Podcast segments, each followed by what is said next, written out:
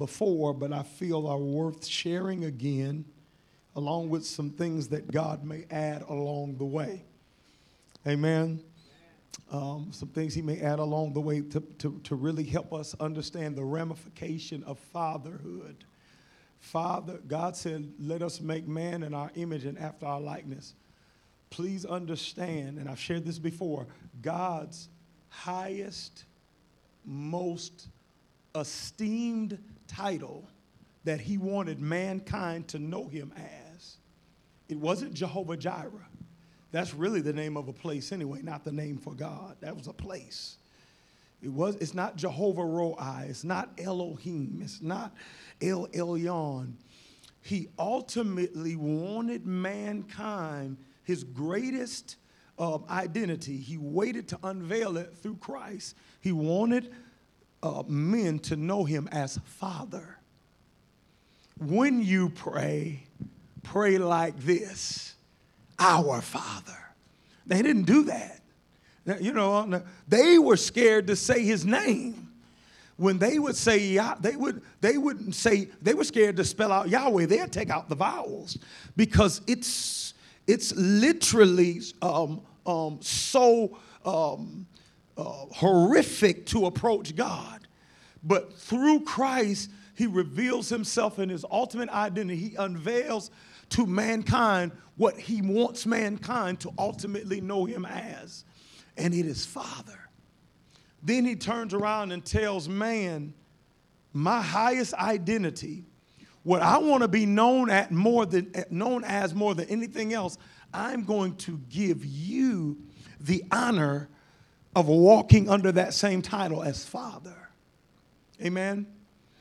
There is no higher honor in all the world than that of being a father.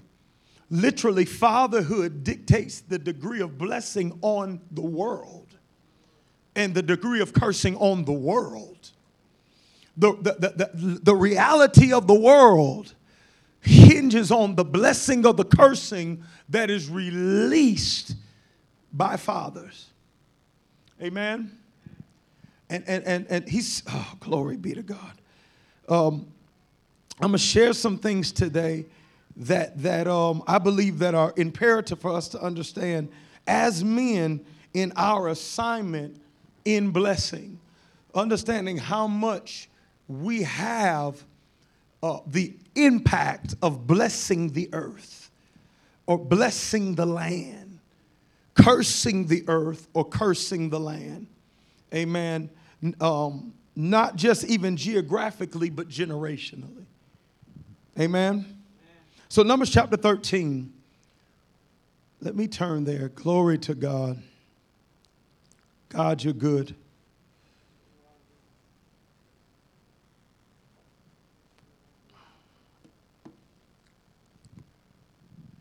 I've been here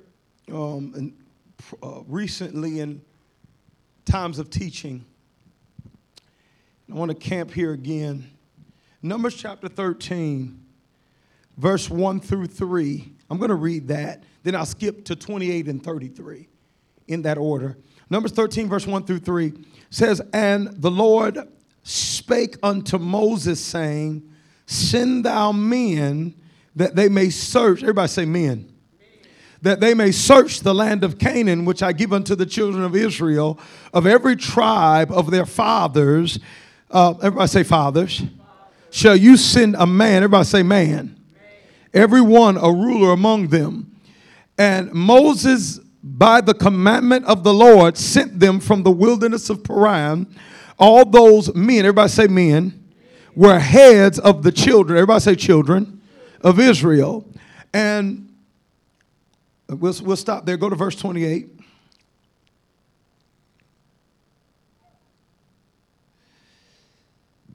Verse 28 on the back end is after they were sent. This is their response. Nevertheless, the people be strong that dwell in the land, and the cities are walled up and very great. And moreover, we saw the children of Anak there.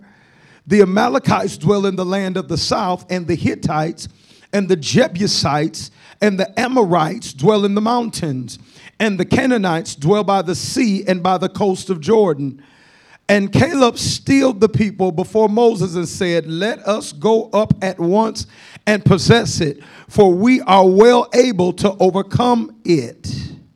But the men, everybody say men, that went up with him said, we be not able to go up against the people, for they are stronger than we. And they brought up an evil report of the land which they had searched unto the children of Israel, saying, the land through which we have gone to search it is a land that eateth up the inhabitants thereof, and all the people that we saw in it are men, everybody say men, of a great stature. And there we saw the giants, the son of Anak, which come of the giants, and we were in our own sight as grasshoppers, so we were in their sight. Go to Numbers 14. Go over to Numbers 14, verse 22. Y'all bear with me. We're doing some reading today. Usually I read a few verses of it and just teach it as I go. But we're going to do some reading. Numbers 14 and 22 records some of God's response to the men being sent to spy the land, coming back with a report that they could not do what God told them to do. Numbers 14 records the response, verse 22, because all those men, everybody say men, which have seen my glory and my miracles, which I did in Egypt and in the wilderness, and have tempted me now these 10 times, and have not hearkened to my voice, surely they shall not see the land which I swear unto their fathers. Everybody say fathers. Neither shall any of them that provoke me see it.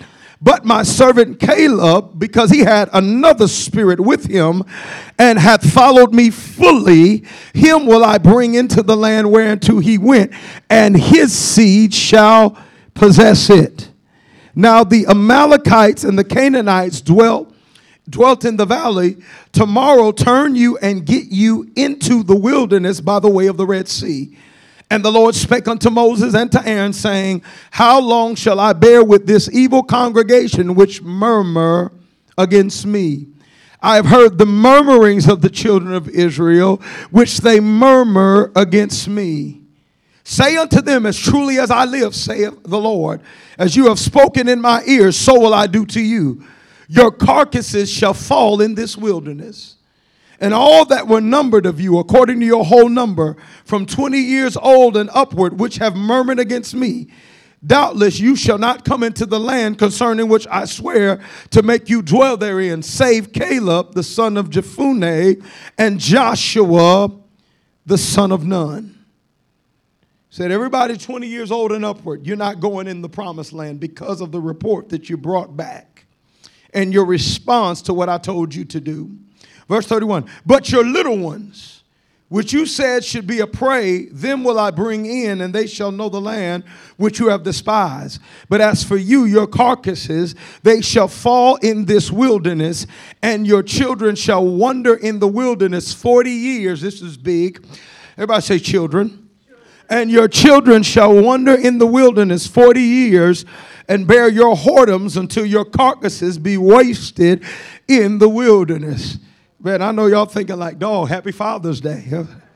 Wow. Verse 34, after the number of the days in which you search the land, even 40 days, each day for a year, shall you bear your iniquities, even 40 years, and you shall know my breach of promise. I, the Lord, have said it.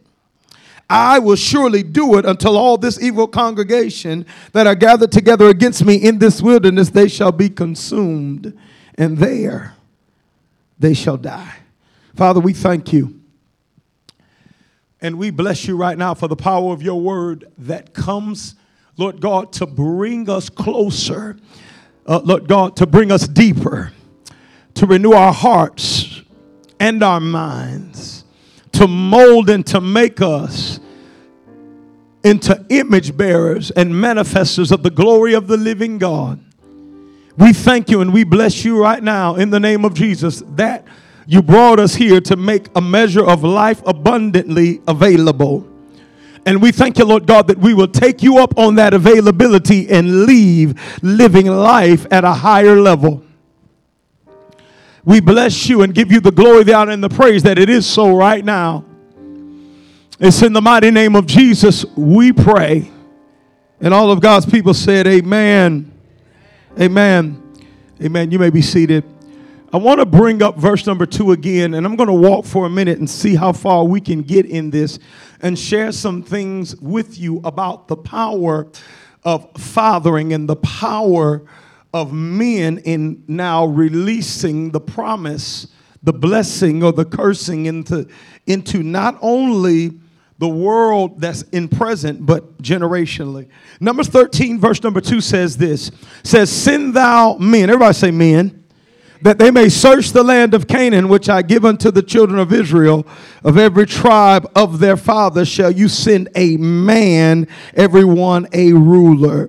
Now, what we must understand in approaching this text is that Yahweh now sends men to go spy out a land that they're ultimately called to take possession of, right? They're ultimately called to take possession of because God wants to give it to the children of Israel. The man's assignment was to take possession of the land that was to be the promise of their children. It was the children's promise. So literally what the men's assignment was, what the people of God's assignment was, and it speaks to us as fathers, they were to take possession, or we could say take position in the land, and that land from which they took position would be their children's promised land. They were supposed to take a position that would ultimately become their children's promise. I'm going to say that one more time because I need you to understand. They were to take a position in a land that would ultimately be their children's promise. Please, what I need you to understand is that is as relevant and valid today as it was back then. God calls men to take positions that if we take those positions, God says they'll be your children's promise. If you now take the position that I tell you to take, I'll give it to your children as a promise. So as a man, if I take my prayer position, if I take my position in prayer, as God has commanded me, God says I'll turn around and give it to your children as a promise. I know they ain't praying right now, but I'm gonna do what I gotta do. I'm gonna touch their heart. I'll move stuff out the way. I'll set them on fire. I'll convict their spirit because you took the position of prayer. I'm gonna make them prayer intercessors as a part of their promise. Our position becomes our children's promise because God gives us that as men. And so now take your position in submission. Submit to God and resist the devil. As a man, when I take that position, it's given to my children as, oh, glory be to God, as a promise. My position of obedience becomes their promise of obedience. God says, I don't care what doors I gotta kick down. I don't care what hell I gotta bring them out of. I don't care what demons I gotta cast off of them. I don't care what bondages I have to break. You took the position of obedience, so that's your children's promise. And before everything is said and done, they'll live a life of obedience to me. As a man, our position becomes our children's promise. Man, I wish I had somebody in here that understood the power of that. I don't have to worry about what God is going to do for my children. I'm taking positions. I'm taking positions of obedience. I'm taking positions of submission. I'm taking positions in yielding. I'm taking positions in prayer. I know the promises that are on my children's life. So for the men to take possession of the land was for them to take a position that would ultimately be their children's possession. So God has for men a sent position. Everybody say sent position. Send thou men to spy out the land. That's a sent position. It's a sent position. Amen. So Our position today becomes their possession tomorrow. As men, our position carries power to pass blessing on to our children. I want you to hear me. On the other hand, our lack of position carries power to pass cursing onto our children. So what we got to understand as men is, to the degree we as men are outside of obedience to God, our children will be outside of God's promises connected to our obedience. Israel's obedience in the current generation was connected to the promise of the next. I need you to obey me in destroying the giants so your children can have their land. If you don't obey me as men, they won't get what they're supposed to have as the children. See, everything is generational. God is calling us into certain positions now because certain promises he wants to fulfill later. He uses men to get in positions to ultimately deliver promises to the next generation, hinging on our obedience. Amen. See, we got to take a position. As men, we got to take a position on marriage. It ain't just however you sit. No, we got to take a position. What's that position? Marriage is between one man and one woman. Amen. I got to take a position. No. It ain't just, man, this is how I see it. No, I'm taking a position. Don't just be, man, look here, I know how you do it, but this is how. No, take a position, man. Take a position. It's between a man and a woman who are living together before they're laying together. Take a position. And my position as a man, if I take that position, it becomes a promise to my children of a blessed marriage. God said, if you take that position now, I'll give them that. That glory be to God. I'll give them a lifelong relationship because you took a position that allowed me to give them a promise to be with one man or one woman for the rest of their life. But if we don't take that, everybody say, that sounds like a blessing. What happens when we don't take the position? What happens when we say we can't take the land? What happens when we say we can't stay with that crazy woman? What happens when we say, man, men have to have their little this on the side? Men ain't expect. What happens when we say the giant's too big? We can't take that land. That's too hard for us. Don't nobody do that no more. We pass on the curse. We didn't take the land. So our boys grow up, and we had one child out of wedlock, so they have two. They had two. The next generation then has five because it increases. What happened? What happened? And somebody didn't take position. That means the next generation didn't get their promise. And where there's promiselessness, there's always the presence of a curse. Amen? And so now we have children's children's children that have four children with three different women. And we just think they just make poor decisions. No. Somebody didn't take their position. Somebody, track it back to where it started, and I guarantee you'll find a man who said, I can't do what God told me to do.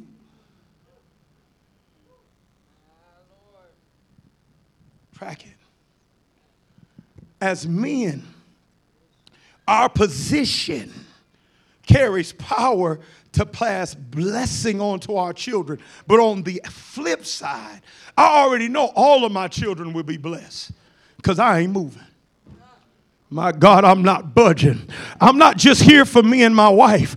I'm here for my children and my children's children's children.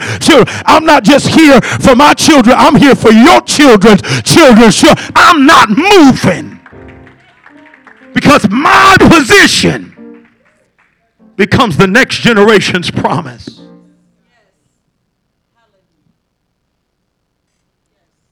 Our commitment, men, to God, surrendering our lives to His will and His purpose becomes our children's promise. What happens when I take my position to surrender to God's will?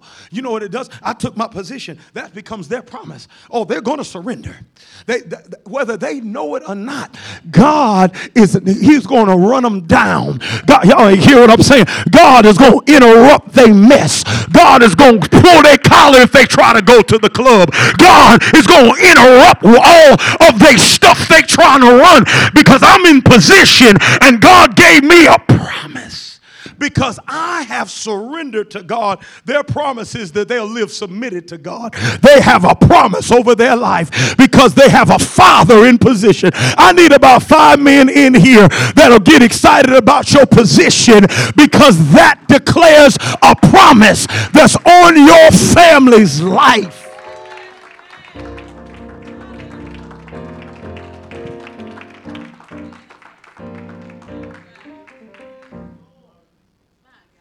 Amen.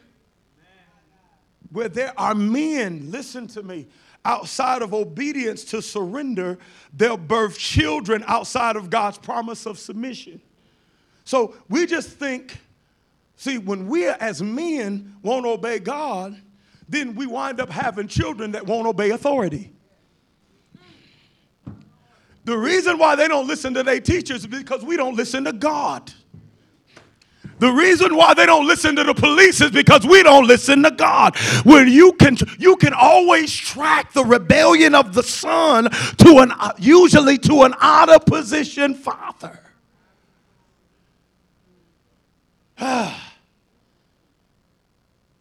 They don't listen to anybody. Ain't nobody got no respect no more. It's not just because this generation is a bad generation who doesn't want to submit and don't want to obey any authority, but because when they now don't have fathers who are in proper position on surrendering to God, they wind up having children outside of God's promise connected to submission.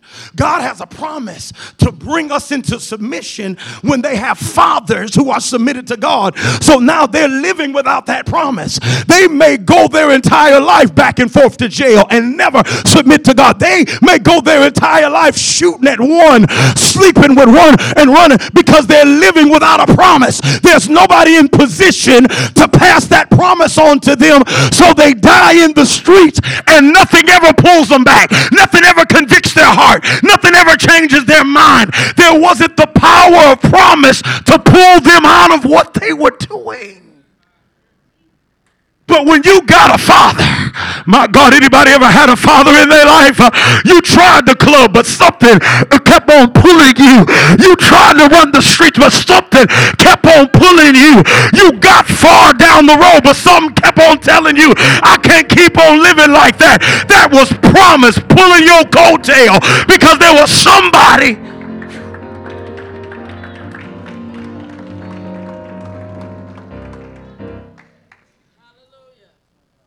There was somebody, men in position, release promises that run their children down. Yeah. The problem is, this is the problem, Brother Spanky. I just wanted to say that. The problem is, the men of Israel didn't obey God. They were supposed to take that land so it would be their children's promise. And they did not obey God. They did not go into the land. And Numbers 13, verse 28 through 33 records God's response. God was furious. God was enraged God was angry. No, he wasn't soft. It ain't okay. Just dust yourself off and get a little bit more courage. He was infuriated with them as men because Yahweh was so angry because he understands how out of position men devastate the next generation. He knew how much damage would be done to the next generation because of a generation of men who refuse their position. Generations suffer when men don't get in position. We're watching boys and girls. We're watching a generation suffer, and we just think they won't. We don't get it. We don't get it. A generation suffer when men are out of position. Watch this. Numbers chapter 14, verse 32. Glory to God. This is God's sentence to them. He said, but as for you, your carcasses, they shall fall in the wilderness. He's talking to the men who did not go take the possession of their promise. Verse 33, and your children shall wander in the wilderness. I'm going to say that again.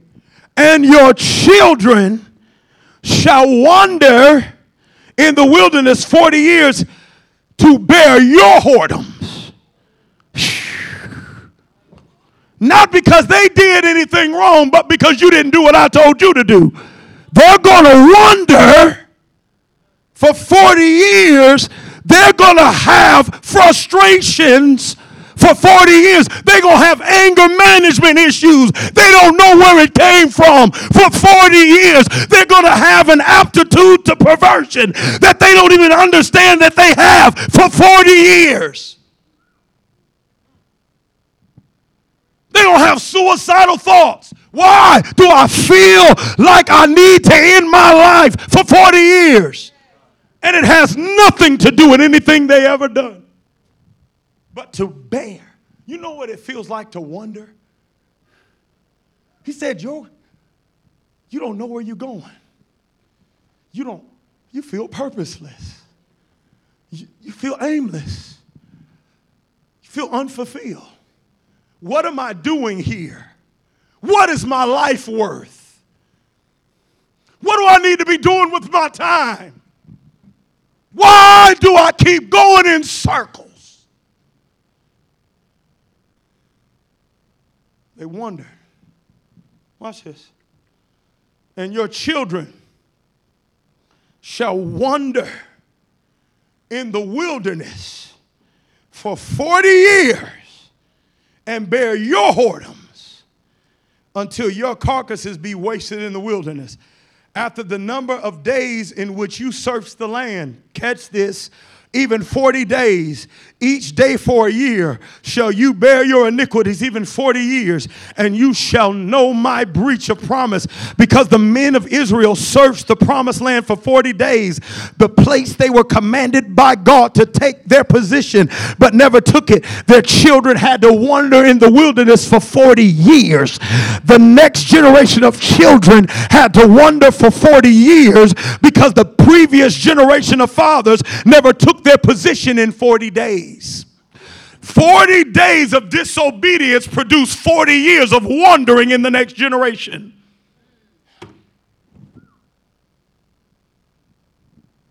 You only did it for 40 days, but your children are going to do it for 40 years. Whatever you did wrong for 40 days, it gets worse in the next generation. If you don't take your position, what you did in your teenage years, they'll do till they're 40 and 50. So now we literally have, I never thought I would see it in my life, Mario. We got 60 and 70-year-old players. I'm talking about jokers with gold, got a girlfriend, 68 years old. Not married, not settled down. I'm like, you 68? And your girlfriend about to come over? Why are you 68 years old walking around like you're 16? You had a man that never took his position. And what he did for 40 days, you're now doing for 40 years. So, glory. It always gets worse the next generation.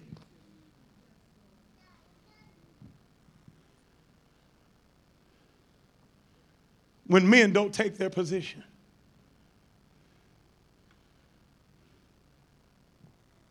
So one generation lived with the woman before they got married.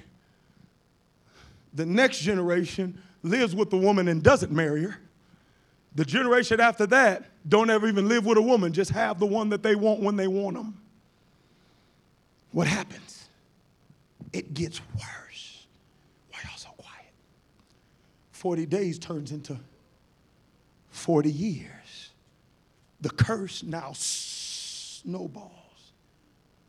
See, when children wander into drugs, when they wander into sexual sin, alcoholism, partying, it's not just because they're young. And that's what young people do.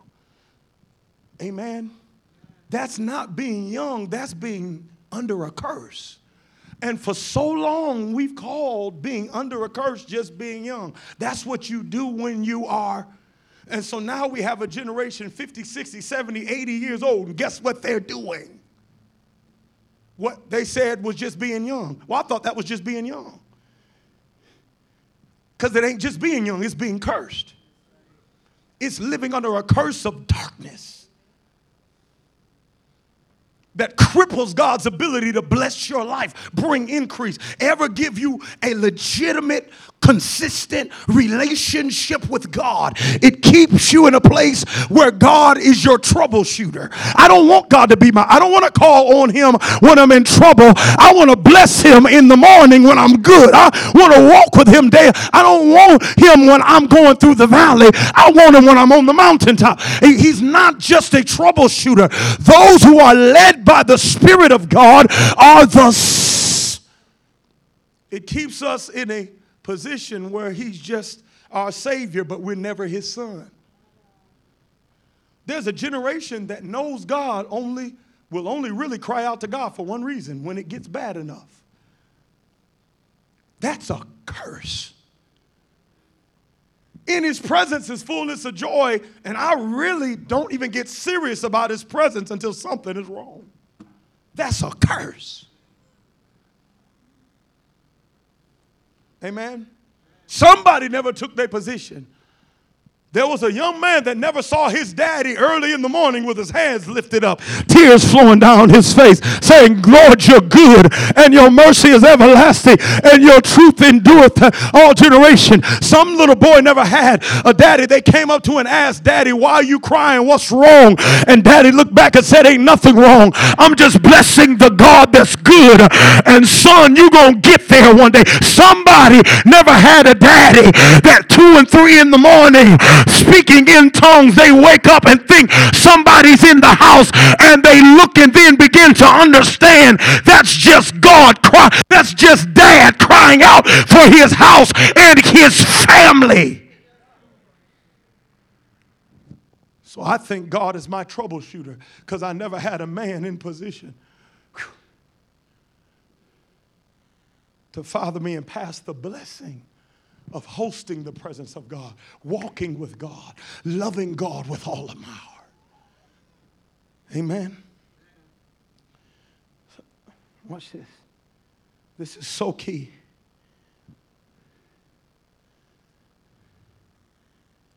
So the fathers spent 40 days wandering. The children had, 40 days rebelling. The children had to spend 40 years wandering. Amen? It wasn't because of the decisions they made. It wasn't because they just don't want to listen to nobody. It wasn't just because they're just hard-headed. We must understand the condition of a generation is a reflection of the obedience or disobedience of the generation that preceded them. Amen? Somebody shout the power of a father. See, we need to park it right there and just bless God.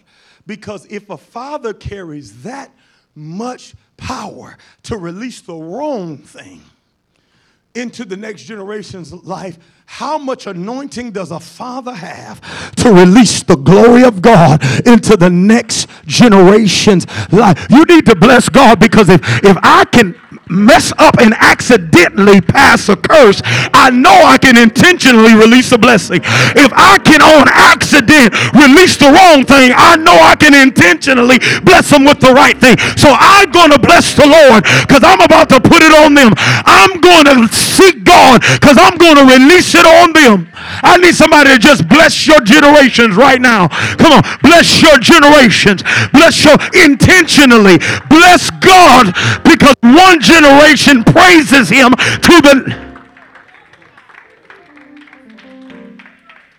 I'm talking about the curse, but we ain't gonna get it. We're not gonna be impressed with the curse. The curse isn't impressive, the blessing is. Because the curse can only last 3 or 4 generations, but the blessing goes for 1,000. Y'all ain't hear what I'm saying? Glory be to God. The curse at best can only get my children's children's children. But if I mess around and begin to get in a posture of blessing, I guarantee a millennial glory. I guarantee a millennial glory over my lineage. Children's children's children's children's children's children's have the blessing of God. You blessed and don't know why. You can't get depressed and don't know why. I'm going to have children's, children's, children's, children's with authority. They don't even know why. They're going to lay hands on the sick and they get healed and they don't even understand. They're going to cast out devils with ease and don't know why. But I know why. God. Somebody got in position.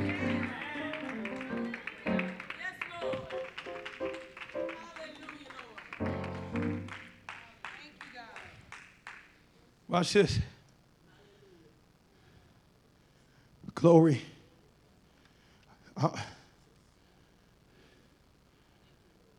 We as men must understand that our position becomes or is intended to become the next generation's promise.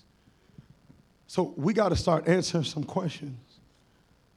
If we as men only go to church on Sunday, when is our children going to go to church?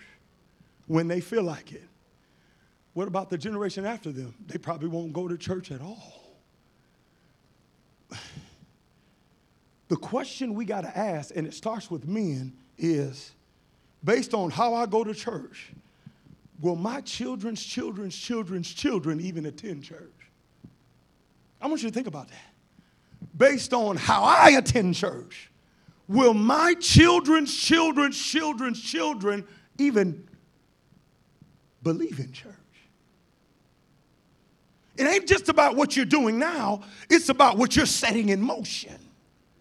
Your lifestyle is going in a direction either toward God or away from God. Did y'all hear what I just said? Your life ain't going to end with you. The direction you let your life in is going to continue with what came out of you.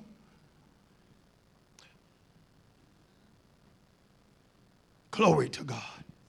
Based on how I read the Bible, will my children's children's children even believe the Bible is true? Me and you got to ask those questions. Based on how I read the Bible, will the children of the children of the children of the children that I have, will they even see any value in the Bible? Because my Bible reading is a direction for generations. I know for sure, Mario, that my children have a long way to go in being exposed to God. But one thing they don't doubt is the validity of the Word of God. They don't even know it all. They don't understand it all, but they know Daddy lives by it. They know Mommy lives by it. And they know God's hand is on Mom and Dad's life. I can't say everything. I don't understand it all, but I know they trust in that Word. I know they speak that Word. I know they live that Word before me. They don't even understand that they already have been pointed in a direction. that you won't be able to resist. Based on how I acknowledge God and I'm committed to laboring for God, will my children's children's children's children even believe God is real? These are questions that me and you got to ask now. What is the legacy that I'm leaving by my lifestyle? It's pointing, especially as men, it's pointing the next generation. Does my commitment to God guarantee my children's children's children will know God is real? Amen? These are questions that we need to answer. Numbers 14 and 18. Glory to God. Hallelujah. Watch this. Numbers 14 and 18. The Lord is long-suffering and of great mercy, forgiving iniquity and transgression, and by no means clearing the guilty, visiting the iniquity of the fathers. How? Upon what? The children unto the third and the what? Iniquity of the fathers. But first thing I want y'all to understand is iniquity of the fathers, not the mothers. Amen? And it's not to belittle the role of mom. Amen? But it's not the iniquity of the mothers that released the curse. It is the iniquity of the fathers that released the curse. Y'all know that, right? Y'all know that Eve ate that fruit before Adam ate that fruit. What happened after Eve ate that fruit? Absolutely nothing. Everything was still good until Adam ate the fruit. Then their eyes were open. Then they knew good from evil, because the wife did not have the power to release a curse over the earth. That had to come from Adam. Hello? Amen? We need to understand that so we can take more responsibility. There's only one. Can I say this? And then I'm going to get back to this. I promise you. There's only one reason why women would ever decide to take off all their clothes before a man, before a group of men. It's called strippers. There's only one reason why women would ever do that. You know why? Because men in a perverted condition actually like that. If men never liked it, women would never what? You know why women have tattoos covered all over their body? Talk about they got them all over here. You know why? Because men, we don't like headship, do we? Sometimes we don't like to take responsibility for stuff that's actually our responsibility. Amen? Watch this. So now he says that the Lord will visit the iniquity of the fathers upon the children to the third and fourth generation.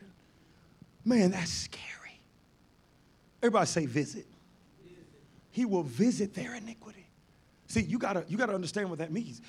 If you ever had somebody incarcerated, if you ever had somebody that was locked up and you had to visit them, that means what you could do is you could actually go into the place of incarceration. You can go into the prison. You can visit with that person. You can interact with that person, but you had no power to take that person with you. You would have to leave that person in their prison. You could come in there with them, ease them while you're there. Tell them it's okay. Tell them you love them. But at the end of the day, all you're doing is visiting. You can't get them out. God said, I can visit their all. I can visit their iniquities because of their fathers. I can't bring them out. I can just visit them in there. And I wind up having to leave children in drug addictions because of the sins of the fathers. others. I can only visit them. I can't bring them out. I can visit them in their street life, but I can't bring them out. I can visit them in their bondage. And so there are certain people who will never come out. I don't care how bad it gets. I don't care how bad he beats her. I don't care how bad she cheats on him. They're going to keep on going back. They're going to keep on getting beat up. They're going to keep on using drugs. And it's like, what's wrong with you? Can't you see you're going to die? But God says, I'll visit the iniquity of the father. I will visit them. There are times when they cry. There are times when they come to church. There are times when they want prayer. But something takes them right. Why won't you come out? We have to break the iniquity. See, today we got to do some work. We got to break the iniquities of the fathers. There's some curses that must be broken.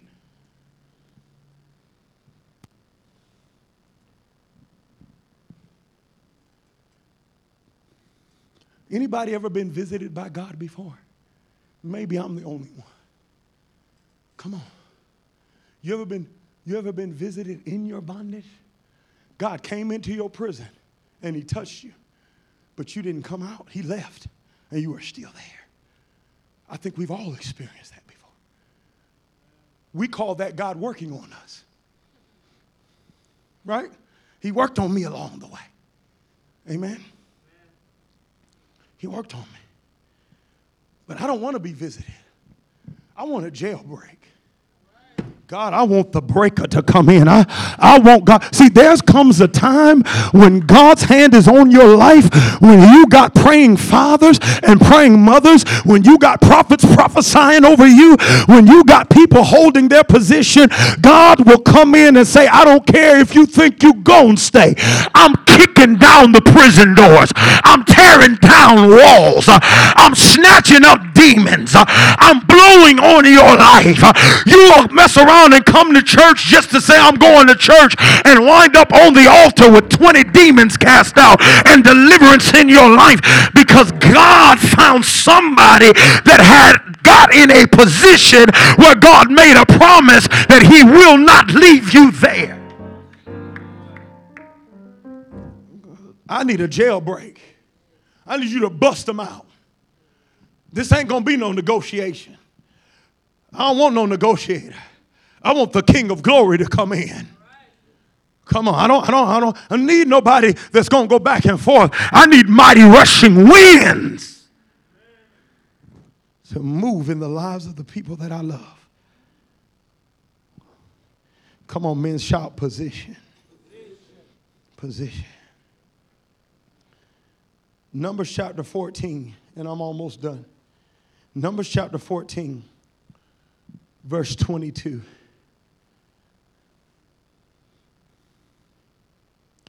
It says this, because all those men which have seen my glory and my miracles which I did in Egypt and in the wilderness, and have tempted me now these 10 times, and have not hearkened to my voice. Verse 23, surely what? They shall not see the land which I swear unto their fathers, neither shall any of them that what? It didn't say they shall not enter it. It says they shall not what? It becomes a generation of men that never see where they're supposed to be. They never even knew where they were actually, the position they were supposed to have. They couldn't even see it. See, there are some men that think when they take their children out to the movies and buy them Jordans, that they've done their job as dad. They can't even see it. When they can't even see it. Glory be to God. We hung out. I took my children to Chuck E. Cheese. I'm being a great dad. You can't even see it.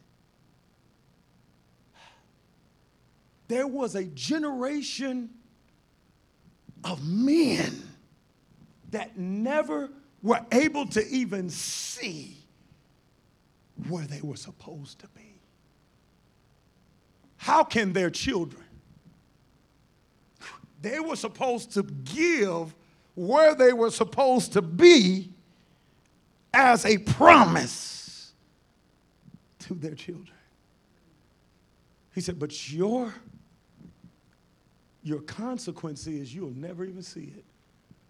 You'll have to guess what a man is supposed to be as a wife, to his wife. You'll have to guess what a man is supposed to be to his children. You'll have to guess what a man is supposed to be in church. You'll never see it. So being a man is making all the, that's why you see men breaking their necks and everything.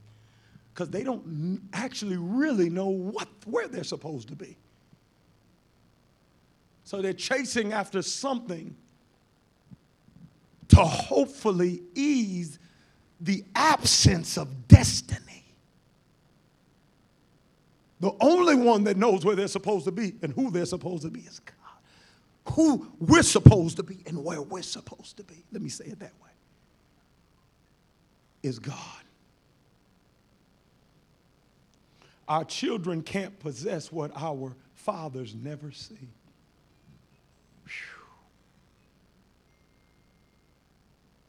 Glory to God.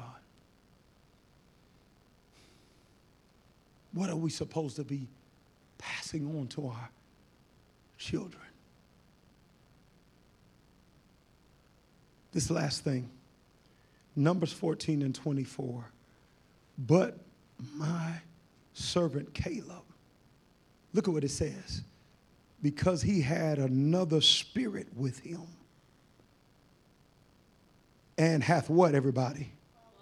Followed me fully. Stop right there. He said, look, I found a man that ain't just going to go to church to do the right thing, but going to follow me fully.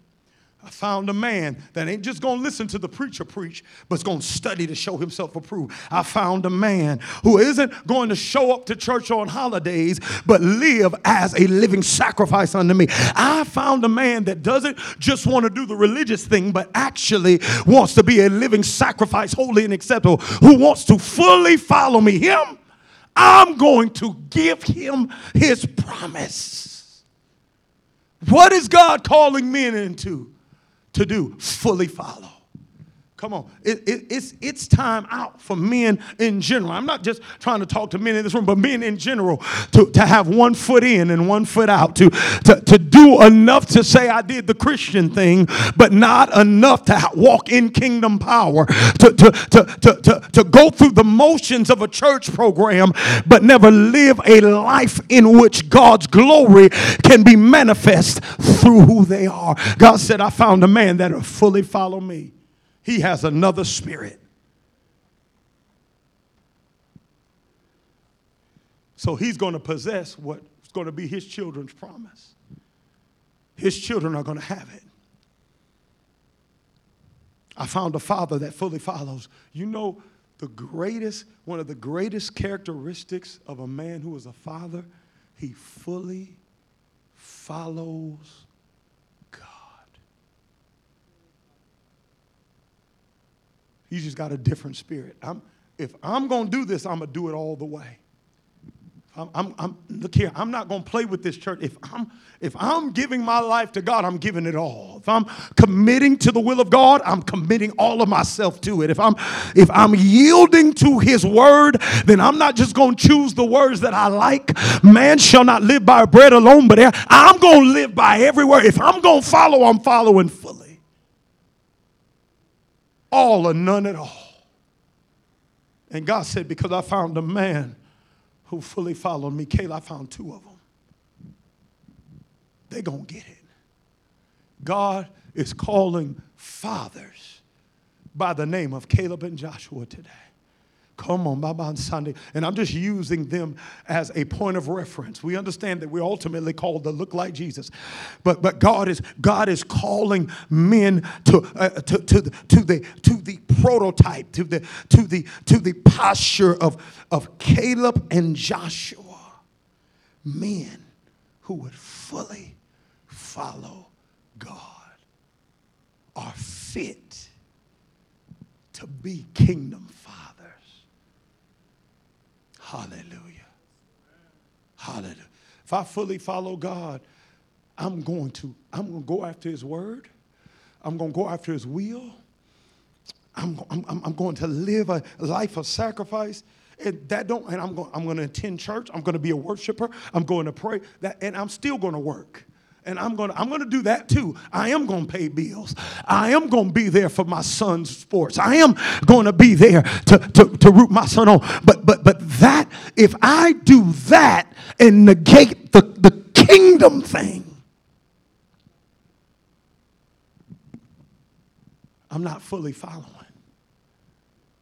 God is ready for us to move from being daddies to fathers. Hallelujah. Daddies throw footballs. Fathers pray with their children. Daddies take their children to Chuck E. Cheese. Fathers make sure their children are in church. He's ready to move us because he understands that this is generational. All this is pointing the next generation. Me and my wife have been talking about that a lot lately. Man, can you imagine? We're just sitting at the table. It's like, man, 3, 4, 5 generations from now, I'm going to have, you ever saw a child that never met one of their older uncles, but they walk like them? Or never met their daddy, but had his mannerisms, even his temperament? They're going to be children that we'll never meet, but they'll have our fire. That gets to live on.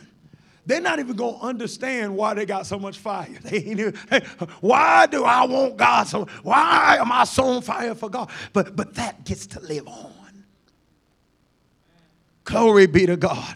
And they get to have a great grandmama that say, you don't know him, but you acted like your great granddaddy.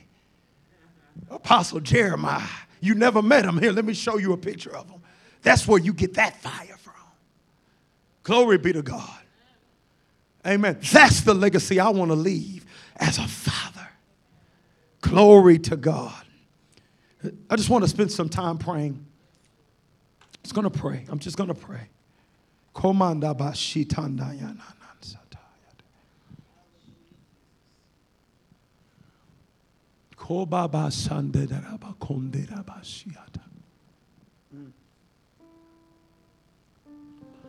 Thank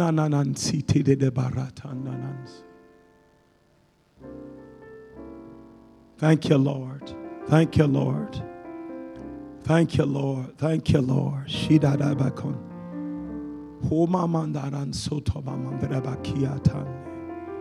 Thank you, Jesus. Thank you, Jesus. Thank you, Jesus. Father, we bless you and we thank you right now. In the mighty name of the Lord.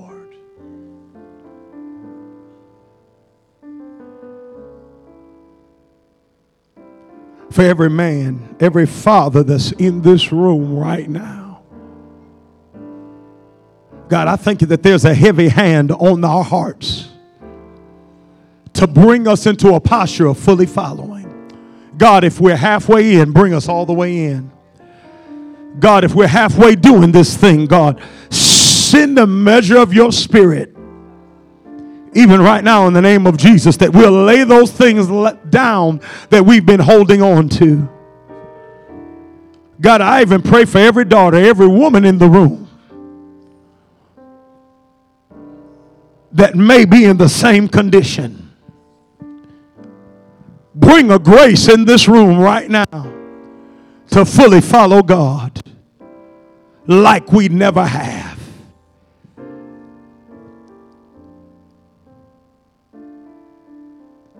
Wind of refreshing. Come on, somebody needs a refreshing in the room. I speak to that which is trying to speak to you and make itself bigger than what it is. And I command it to quiet itself to the power of God right now. I speak to that worry and I choke it. I choke the worry Every false weight that's on your heart and your mind trying to keep you from the place of entering into a greater fullness, I rebuke it in the name of the Lord. I untangle everything that you're tangled in that'll keep you from getting in the waters of this word. And I loose life. I loose life, grace to live in what's been spoken right now. In the name of Jesus, root every man. Root him in the reality of who you are. In the name of Jesus. God, we bless you. God, we thank you. And we magnify you right now. It's in the name of the Lord that we pray. Amen.